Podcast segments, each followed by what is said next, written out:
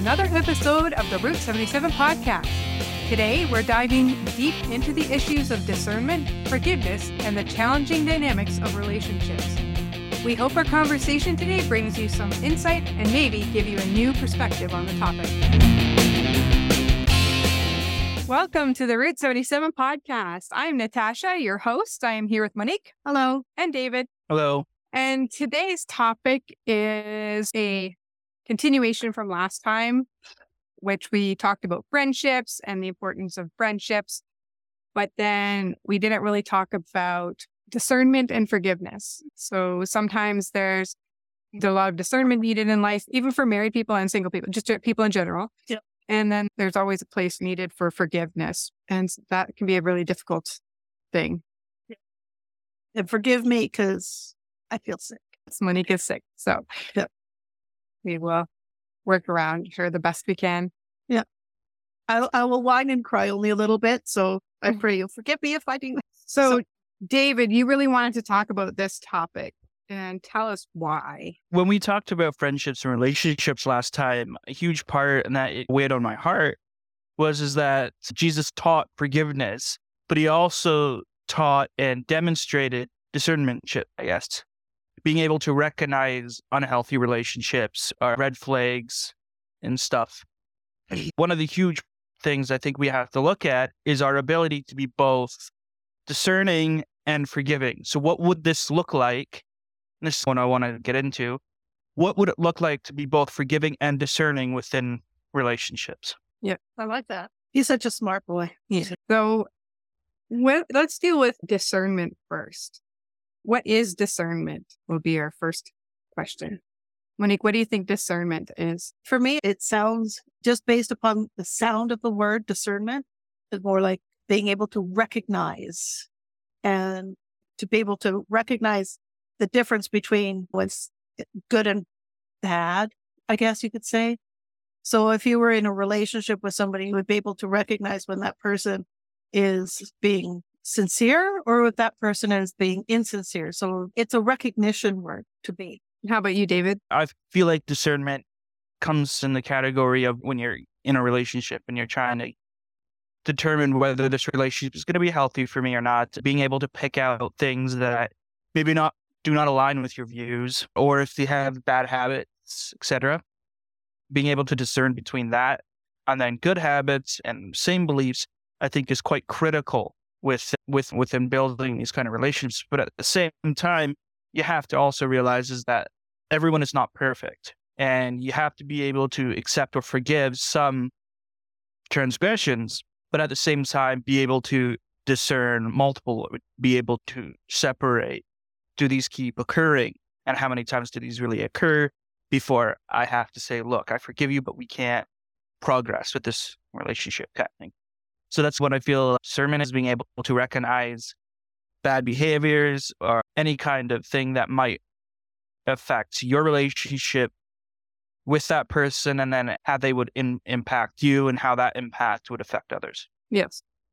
And we're called to be discerning as believers. Paul talks about it. What is it? Do you know? What is your discernment? What is your my, my explanation? You're the scholar. So I think it is, discernment is, put on my scholar hat. This apologetics, working toward her master's. Come on. Not in discernment, though. Not in discernment? Oh. No, I think discernment is some is the ability to see right from wrong and to see through the base layer or the front of everything and just being able to see down deep into the roots. Mm. And this is not, some people have a gift. gifting in this area where they have, I think, a, a a more natural ability to do this. So to see past people's pasts. Yes. And some people, like I said, have a like a God-gifted ability in this area, but it doesn't mean that we're not all called to it, and that just because you're not natural, that is something that you can develop over time, mm. and that we're called to develop over time. Mm. And saying just, I don't know, I don't know. I remember this one actor who is a Christian, and he used to just take whatever jobs would come along and not really look too hard and see if it's something he should be playing as a Christian. And he said that he believed that God wouldn't allow a part to come through to him to take that wasn't something he should take. So to me, something to see. Yeah, that doesn't sound like there's going to discernment coming no. through there. So just that idea where we just think that God's only going to give us the obvious, or mm. that nothing, no decisions or things will ever come to us where we don't have to be discerning. It's, it's, God gives us a free will to say yes or no. Yeah. And he talks about it. He says in Hebrews, it says, who by constant use have trained themselves to distinguish good from evil. It's just like they're told to do this.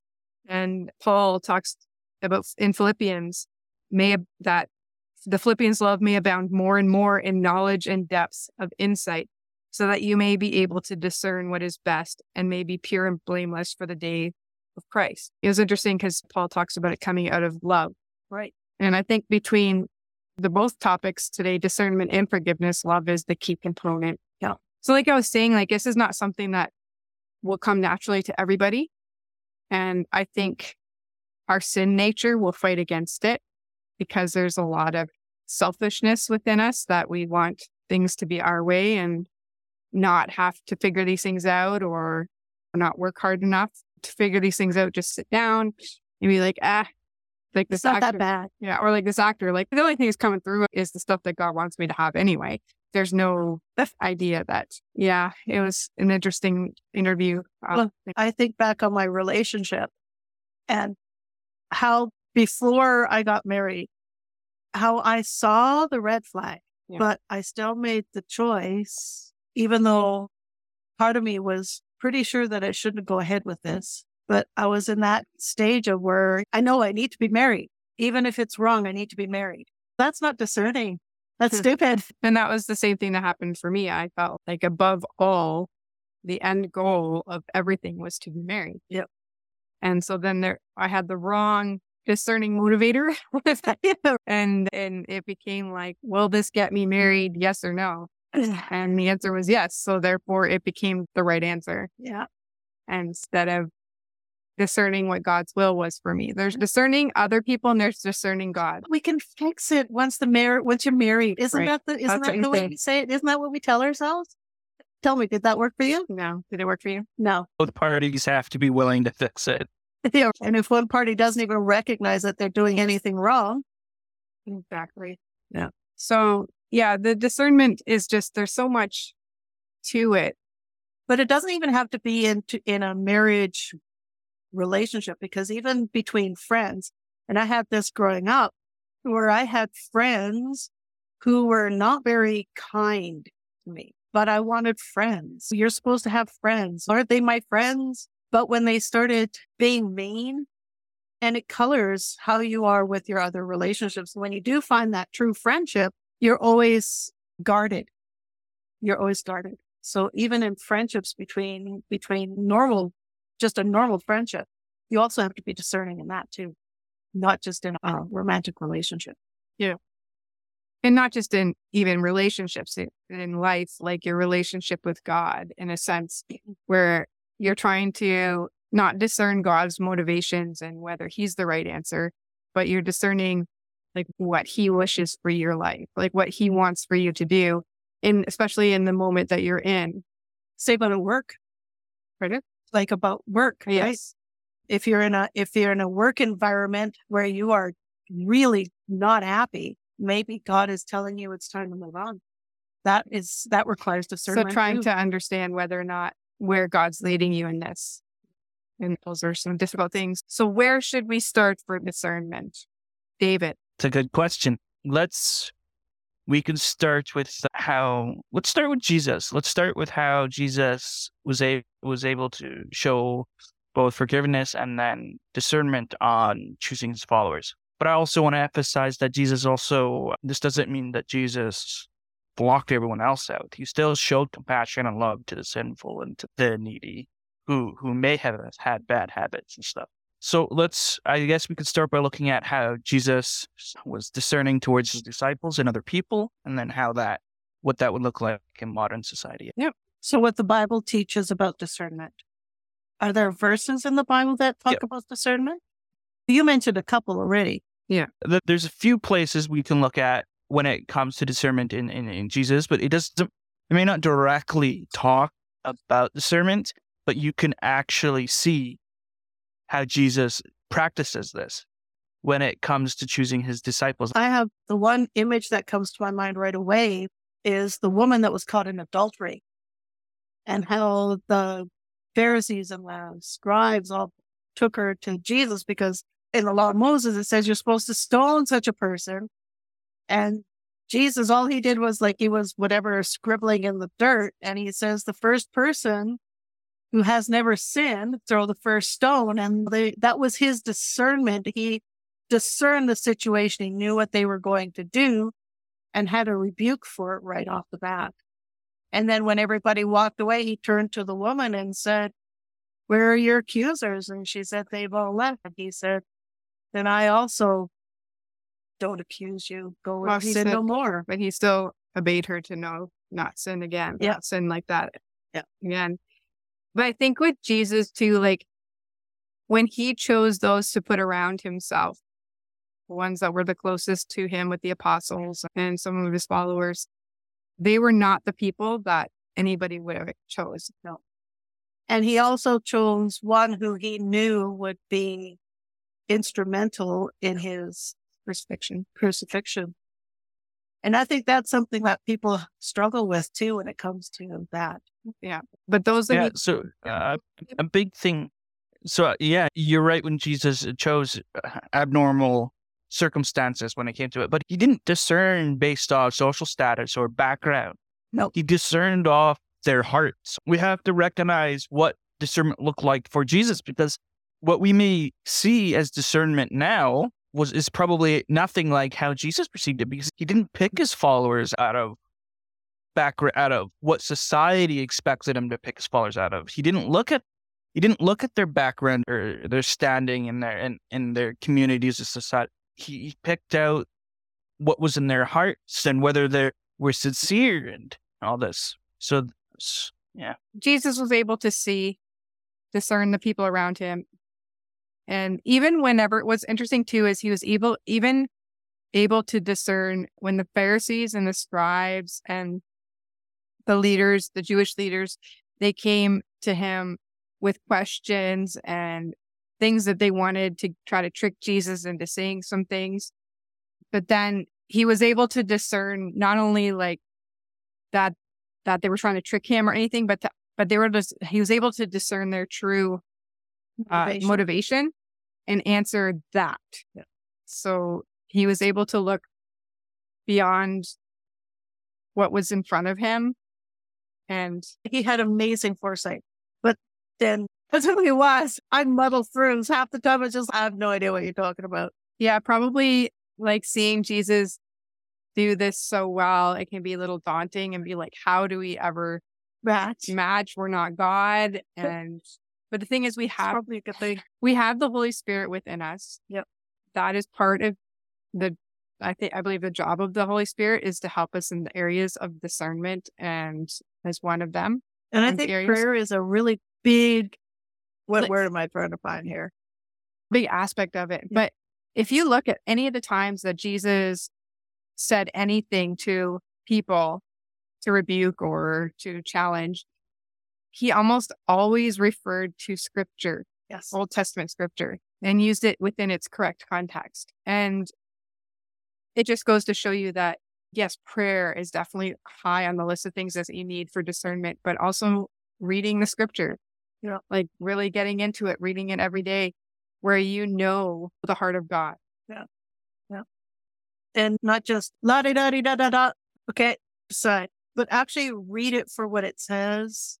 And and if you can read it with other people where you can actually do a study on it, that might even be, because other people can help you see things that you may not see in the, in the, in the verses. Exactly. So in dealing with trying to develop relationships, whether they are possible romantic relationships or if it's friendship relationships, work relation, work friendships, family, even. Yep. There's there needs to be a certain level of discernment where we like understand who the, where we can come to understand who the people are that we've put around us. Yeah. And it doesn't mean that, like David said, he did. Jesus was open. His heart was open and loving to everyone, but that wasn't, weren't the people that he pulled around himself for when he needed them most. Yeah. And yeah. so it doesn't mean that we are to like just throw people away. And yet you need to understand where is the correct time and place for some people. Yeah. When it comes to things like abuse and whatnot, there, the time and place may be very small, just existing in the same universe, pretty much. Yeah. Even I think when it comes to things like discernment, a lot of people, they always look outside of their family unit because they believe that family is what family is. But sometimes even your family can be a place that is harmful. And you need to look at that too and be discerning. And maybe in some cases it's hard to not associate with family members, but you can always limit the amount of time. There is there is a book that I read a long time ago called The Dance of Anger. And that book talked about the dynamics between relationships and how sometimes we have our own issues that we need to deal with when it comes to relationships. It's not a Christian book, but it is a psychological book that deals with the narcissistic relationships and relationships where one person has so much power and control over another person, even in family members. And it talks about how you can deal with that kind of thing. It's a really good book. I don't know if it's still in print. It should be. It was, and it was one of the books when I was dealing with my own issues regarding family and relationships that somebody had given to me and told me, try to read this book because it actually helped me a lot. And it may not have given me really good, but it really made me see how relationships and triangular relationships and, and dealing with people who demand from you when you don't, when it's not their place to do that kind of thing. So even in, uh, say, a parent and sibling where the parent expects from one person, and when you don't meet those expectations, and a lot of anger is, so it's a good book worth reading. And it's, and it, uh, it it's called The Dance of Anger. Good. I can't remember who wrote it though. So, yeah, so it's not an, it's not something that's easy, I don't think, in general, yeah. discernment. I think if it were easy. It is actually available on Amazon. Okay. Harriet Lerner, P H D. So she is a psychologist. Okay. Good to know. Yeah. A Woman's Guide to Changing the Patterns of Intimate Relationships. And it's not necessarily because she talks about family relationships as well. Yeah. Okay. Good to know. On Good. Amazon. Anger is something we feel and it exists for a reason. So there you have it. That's my plug. I'm done. I'll go to bed. Good night. What do you think about this, David? About like discernment in relationships when it comes to the romantic ones or even family ones that are a little trickier to navigate? Good question. I can't give a whole lot of feedback on this when it comes to at least dating and marriage. But that's some, dating and marriage though. I know. That's, I explicitly said those two things. But it is a bit trickier when it comes to that family or friends, family in general, because you can't exactly, I guess you could, but they're Christian. It's much harder to disconnect anyway if you feel like they're being influenced.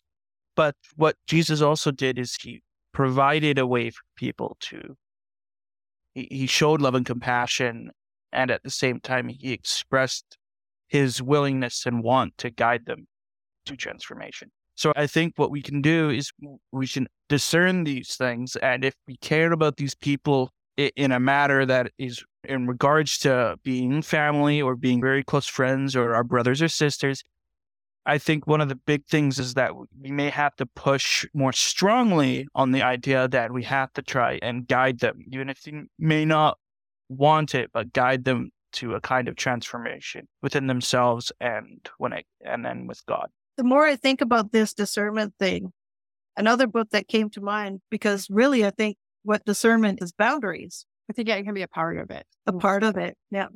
Doctor Henry Cloud and John Townsend have written the book Boundaries. And if the book, The Dance of Anger, because it's not a Christian book, doesn't appeal to you, Boundaries is the same sort of thing, and that is from a Christian perspective. Highly recommend it. Yes, I did read it. Yes, I did do the work on it. Because that's where I think we can maybe slide over towards forgiveness. Yep.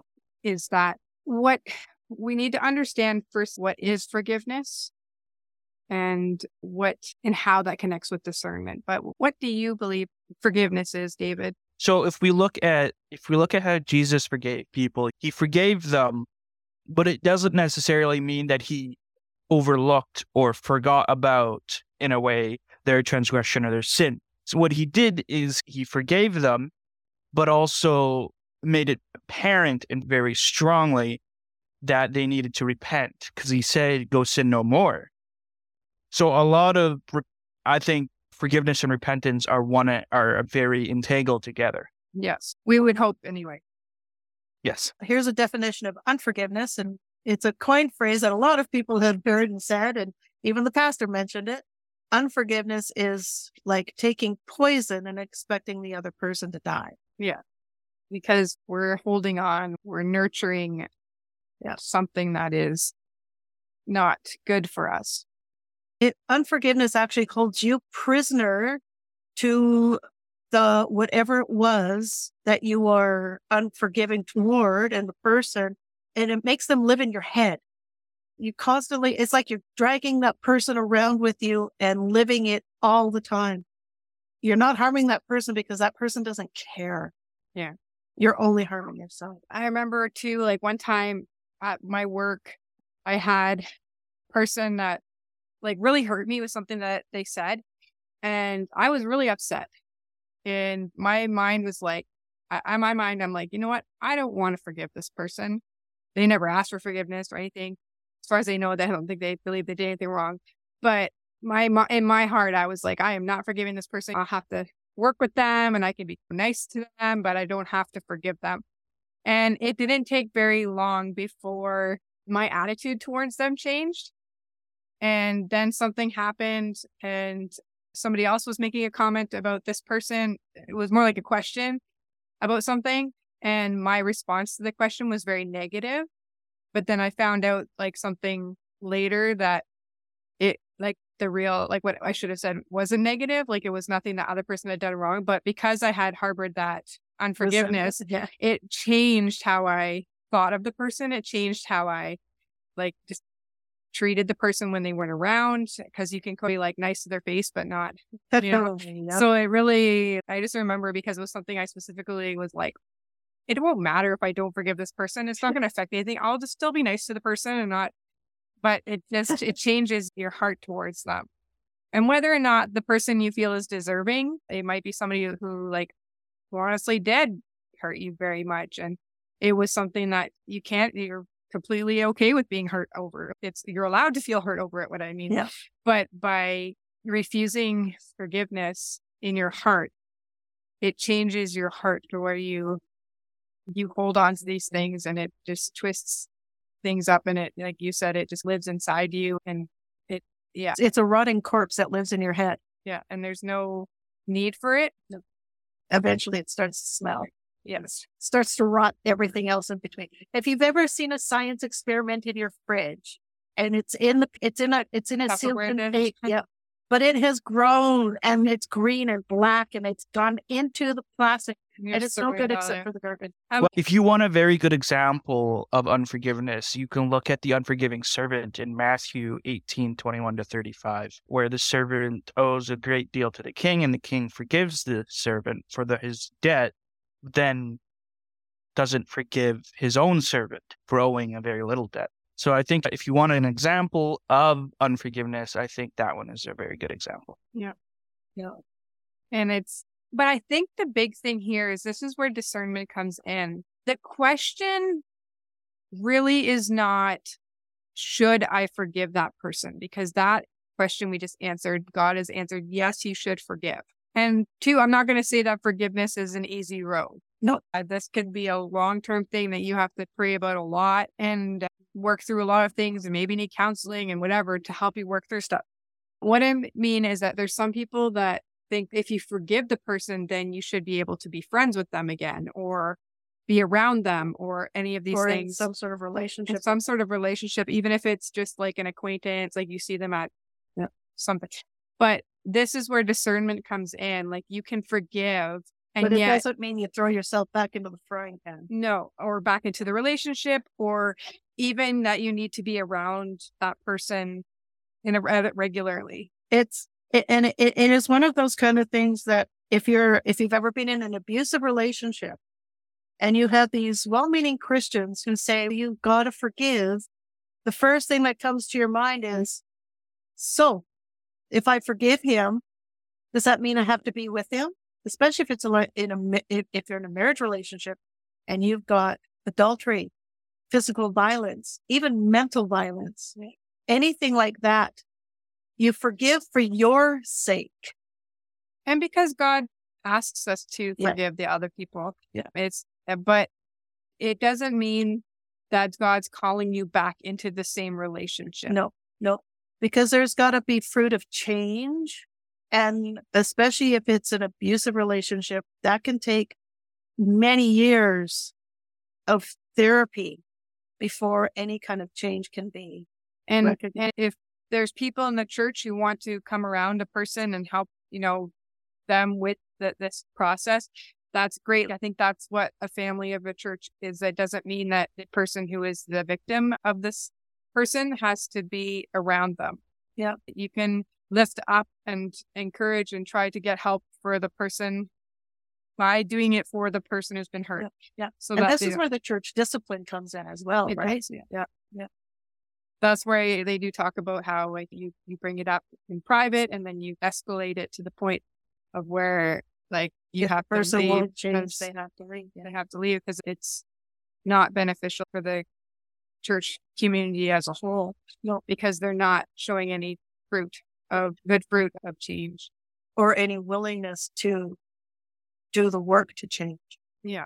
So it's it can be it can be difficult because you do have people around you, especially well-meaning friends and family, who are like, "Yeah, you give them another chance, and give this person another chance, or give if it's a, even a friendship or a romantic relationship." And the thing is, they don't always know the direct journey you've been in and what's been gone on, and people need to be able to come around these people who have been hurt and allow them to, yes, forgive, but not have to be in the same relationship again. And if you're that person on the other side who is trying to help somebody in that kind of a situation, you need to be firm in that with them to let them know that you're not telling them that they need to go right back into that dangerous relationship. But what you're trying to do is to help them to heal so that they can move on with their life. And who knows where God will bring things after. And then there's the times when there should be encouragement to resume the same relationship. So there are times when you may want to forgive and not see the person again and not do this and not do that. And yet you are called to go back into fellowship with that person, whether it's a friend or a church member or a spouse. And that's where it's the difficulty. Like, why is it okay for this person to never see that person again? And why is it not okay for this person? And it's, this is the discernment side of things. Like, what is, one, what is God calling in the moment? And two, what does the does Bible say about this? And it's not an easy task to just to figure out. Relationships, especially like romantic ones, because there can be a lot of hurt. But when it comes to even like friendships and stuff, friendships can be destroyed and never recovered because there's a hardness of heart where they don't want to come back from it. There's, I don't think there's an easy answer that you can just apply which category to make up or not make up is the question. No, like it, there's a lot of different scenarios. There's a lot of different things that go into it. A lot of discernment that is required. Yeah. And I think this is why you need to have that solid group of friendship around you, people who will speak truth to you. And if they say something like, this is not a healthy relationship for you, this is something that you should not get back into, then it's something you might want to listen to. Do not be afraid to be single. No. And I think that was my biggest thing that I stayed in my relationship is that I was afraid to be single, even though it was painful, even though it was toxic, even though it was wrong on a lot of levels, I chose to stay in it because I was afraid to be single.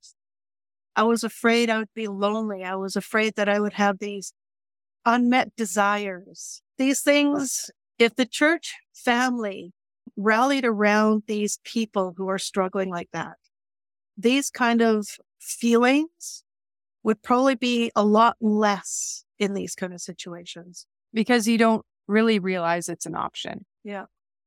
And it's difficult because we want to talk about this from also like a friendship perspective. But I think there's like a friendship relationship and a romantic relationship have two completely different facets. They're two yep. completely different things. And they're going to fall differently yep. when there's disagreement, when there's hurt. Yeah. And yeah, like either, like a person who has an affair and a marriage may be truly repentant and wish their marriage back, but the person, the non-offending party, does not have to no. stay in that relationship. And it might be one that people encourage if they feel like there's a true repentance. And yet, yep. did you have anything to say about this part of it, David, with the discernment, with forgiveness? This seems to be like the road that you wanted to explore. Yeah, I would try to emphasize to look at how Jesus dealt with discernment and forgiveness. And I think one of, I think what we really need to look at too is Judas. How Jesus was able to discern the relationship he had with Judas, but also emphasized that Jesus, he not only was able to discern and says, this is going to be bad relate, this might be not a very good or healthy relationship, because Judas ended up betraying him in the end and ultimately led to his crucifixion. But at the same time, Jesus really wanted him. He saw the potential for his repentance and for his forgiveness to be there. So Jesus pursued that. So I think what discernment and forgiveness look like is something along the realms of what happened with Judas. Do you think that's true? I'm thinking, trying to find times where Jesus spoke to Judas about repenting and changing his ways. He would have been around that message for he his would have entire... been around. Yeah, he would have been. But yep. would you not think, because Jesus knew where he was, where his ultimate end was going to be, and he needed that betrayal person. I'm going to pay, but I just want to be a, a devil's advocate here. Do you think that he already knew that this is what Judas was going to do, and he needed him for that purpose? Oh, and yeah, okay. Uh, because Judas hung himself. He never repented, even though he was around the message. No, and I think, Monique, the critical point there is that Jesus saw the potential repentance and forgiveness in him. He sought that out. He tried to, even though Jesus knew, this gets in, this gets very complex and deep, because uh, obviously Jesus was all-knowing. But even still, Jesus saw what would happen. He still decided to pursue Judas. Like, why would... Money then in, in your scenario, why would he even bother with Judas? Because obviously the crucifixion was going to happen either one way, whether Judas was there or not, because of the Pharisees and the people.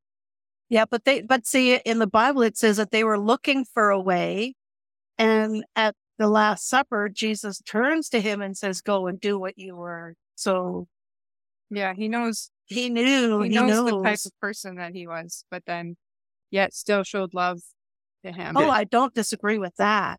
Yeah, that's that. That's ultimately my point, because you can discern a bad relationship or a decision someone else might make in the future, depending on their past decisions and stuff. So you, so we may not know one hundred percent what's going to happen, but we can, like family members, predict or finish each other's sentences in a way, what that person would do.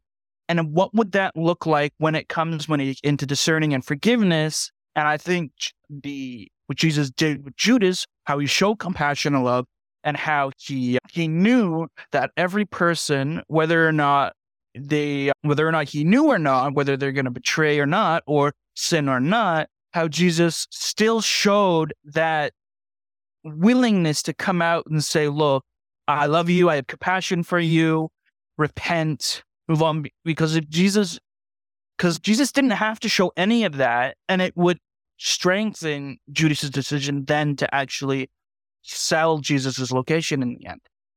And Jesus is- didn't technically have to show the compassion and love in order for Jesus to do that. In fact, in, in, I would argue in some cases that showing the compassion and love would weaken his his motivation to actually betray Jesus. And also, you, if you look, Judas was not one of the few that he took, that Jesus took to the Garden of Gethsemane to to put around him to pray before all that happened. He only had a select. He had a select few. So it really shows like the importance of having those few totally trusted people around you in times that of of distress or decision making or any of these things. It's funny when we talk about this kind of thing. If you look at Peter, we know that Peter denied Christ three times before his crucifixion and realized what he'd done. But in the end, God, Jesus went back to him after his resurrection and said, Peter, do you love me? And he asked him three times as a counteract. Yeah. I'm told that it was a counteract to his denial of three times. So God knows the heart. And Jesus, like what, how he treated Judas is no different of how he treats every single solitary person on this earth. And I think too, there's always a difficulty because there's Jesus, the man, and Jesus, the God. And so you try to figure out what, where does G, like, and there's not really a real answer, but where does the human end and the God begin, or vice versa? Meaning, how much of Jesus's discernment was because he was God, and how much could he have figured out had he been merely a man? And I think that Jesus, the man, being both man and God, will give us the example of something that we could attain. Yeah, is possible for humans to do. I believe in the scenarios where Jesus chose those to be around him or knew what the Pharisees were wanting really was maybe partially, I don't know if it was like divine or that through the human side of him was capable of discerning with God. So like within, with the Holy Spirit, I know it's a very choppy way of saying it. It's hard to explain it. It's something that us, with the Holy Spirit living within us, is capable of doing. Regardless of who the person is, we can always treat them with love and respect as what they say, image bearers of God, right? Yes. So even if the person is a horrible rotter, to say the British way, it's still within your ability to be kind, to be respectful, but not to put yourself in the situation where that person can hurt you. And when it comes to even reaching for the lost, we can still do the same thing because God loves everybody and we have no idea what God's plan for that person is. Our responsibility is still to bring them the good news and to share the love of Christ. Yes. So then it's just like, when, it's just how much do you put the people around you when forgiveness is needed. Yeah. And discernment. Discernment is needed for that, to answer that question. And so we go back to where it talks about the Bible, like when Philippians, they Paul focused on love as being the basically the, base, the basis for discernment and also, I believe, forgiveness. Yeah. If you have love for a person, and it doesn't have to be romantic love, it doesn't have to be family love or friendship love, it's just the love of that they're a human person, that image bearer yeah. of God, like Monique said. The way that you will discern and forgive will be highly affected by yeah. that love. And again, I have chosen to have no contact with my ex-husband. I have no desire for him to be in my life, but how I have, I've, and I believe that this is where God's calling me in this relationship. My ex-husband's life is his life. He has to stand before God. I have no desire for bad things for him. I'm not going to try to get his business in trouble, him in trouble, nothing like that. I'm not trying to... No revenge. No revenge or anything. Um, I hope he does well with his life, but I believe that God's calling me while I forgive. I have forgiveness for him. I, it's calling me to not be in a relationship in any way with him. And that it's now some like other Christian's responsibility to take up that yeah. in, in his life. And there's no longer my responsibility. So that's how I felt. Like I felt, I believe I've forgiven my ex-husband. And I feel like, but I feel like that, yeah, that, that relationship between him and I on this earth, as far as I'm in control of anything, is at its end. And only the only further sort of relationship there will be is if he has a truly repentant heart, will be in heaven. Yeah. I have friends. I can't say about my husband because he's he's passed on. So there is nothing. There is no nothing anymore. Forgiveness is just par for the course. But I have friends who still walk this earth. They're actually ex-friends, Christian friends, probably believable, believing friends. Their fruit toward me leaves a little bit to be, but I've had to let them go. And when it comes to friendships, as opposed to a romantic relationship, it's easier to let go of, because you don't have that romantic love tie. And for me, with friends, it's really hard. I have my best friend, Michelle, that I grew up since I was twelve. And she just also, I love you. And I'm like, what? Why? And my coworker, Tamara, she says it to her girlfriends all the time. And she says, it's a very normal thing for her. And I'm going, it is? Why? For me, it, it's very difficult because I didn't grow up with that. And most of the friends I had around me were not that close. And Michelle is the only one growing up that ever became that close to me. But even still, we had our conflicts and we had our separations in time like that as well. But to hear that from a friend is strange for me, and something that I'm, God, can we work on that? But so I never had really close-knit friends where if they, if something happened, I would be devastated. Today, that's a very different story. Now I have a number of really close friends, you and David, for example, Jenna as well, that, and Michelle, obviously, that if something happened, I would probably be devastated because I have changed my circle of friends to people that I can trust. And that makes a difference. Any final words from you, David? You feel like we've covered this topic where you wanted to go? Pretty much. What's missing? I can't think of anything out of the top of my head. This is not an exhaustive, like, we yeah. talked about so this. There's so much that can be unpacked in this subject, and we can always return to it another time. Well, down the okay, road. okay, let me say this. When it comes to Jesus, I think we have to keep in mind his godly nature, but at the same time, in order to be an example to us, he has to do things that would really be redundant in a godly manner. For example, showing love, kindness, and compassion to Judas. Even though God knew, even though everything you said, Monique and Natasha, about him and about how he, he knows God, he still has to show us an example of what it would look like to be loving and to be compassionate and to be forgiving in regards of that betrayal, because we're not always going to have stuff revealed to us like Jesus had. And I think it emphasizes how we should be treating people that we may not necessarily know will become like Judas, who, or who will betray us, or who will might meet. We won't know these things. So in place of that, Jesus says, this is what I've done with Judas, even though he ended up being the betrayer and stuff. You won't necessarily know that your friend or your person or your close one will be like him, but still show love and compassion and still try to be there to help guide that person into a transformation for the Lord. Here, here's where, when you said that, so we don't know if our friend is going to be John or Judas, like Jesus, right? I'm, I want to emphasize more, I'm more talking about the actions themselves. Yes, because if, right? you, if, you, if you look at John, like even in the book of John, he is the, the disciple that Jesus loved. Did he say that himself? He was a beloved disciple where Jesus actually trusted him to take care of his mother. So when we make our friendships at the beginning, we will not know if our friend is going to be a John friend or a Judas friend.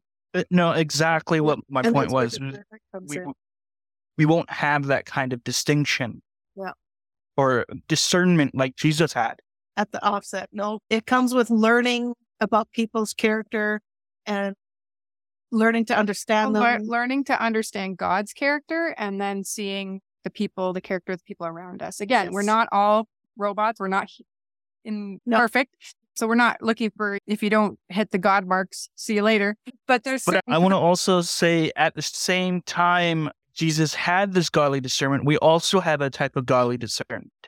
We have prayer and we have the Holy Spirit.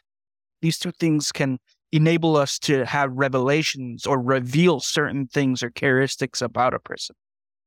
Sorry, I interrupted you. No, that's good. It's all good. Sounds good. I think that's a good place to stop. Yep. Anything on the last minute to add, anybody? Nope. Nope. You're good, David? Yep, I'm good. Okay. We've reached the end of our podcast. We thank you all for listening. It has been hopefully an enlightening conversation. But like we said, this is not an exhaustive discussion about discernment and forgiveness. It's just talking about in some ways that might be applicable to those, especially single people coming out of relationships or trying to find friend relationships. We've probably just scratched the surface. Yeah, there's lots of other stuff yeah. we could say. Yeah, so we thank you for listening. And if you want to contact us, you can email us at route seventy-seven ministries at gmail dot com. That's R O U T E seventy-seven ministries at gmail dot com, or find us on Facebook, Instagram, or Twitter. Yes. So. And we will contact you back. Yes. We will answer your queries. So please let us know if there's anything you want to hear us discuss, or to let us know what you think. Yeah, we're looking forward to hearing from you. We also ask if you could go and, and subscribe to our podcast, all of the on all the platforms. On the platforms that you listen to, whatever platform you listen to. It helps us. Google Podcasts, Apple Podcasts, Apple, Google, Spotify, yep. all the major podcast yep. carriers. And the more reviews that we get and stars, then the more our podcast can be known. Yep. So we thank you for that yep. in advance, and we'll see you here next time. Thank you, and have a good evening or day. Have a good evening or day.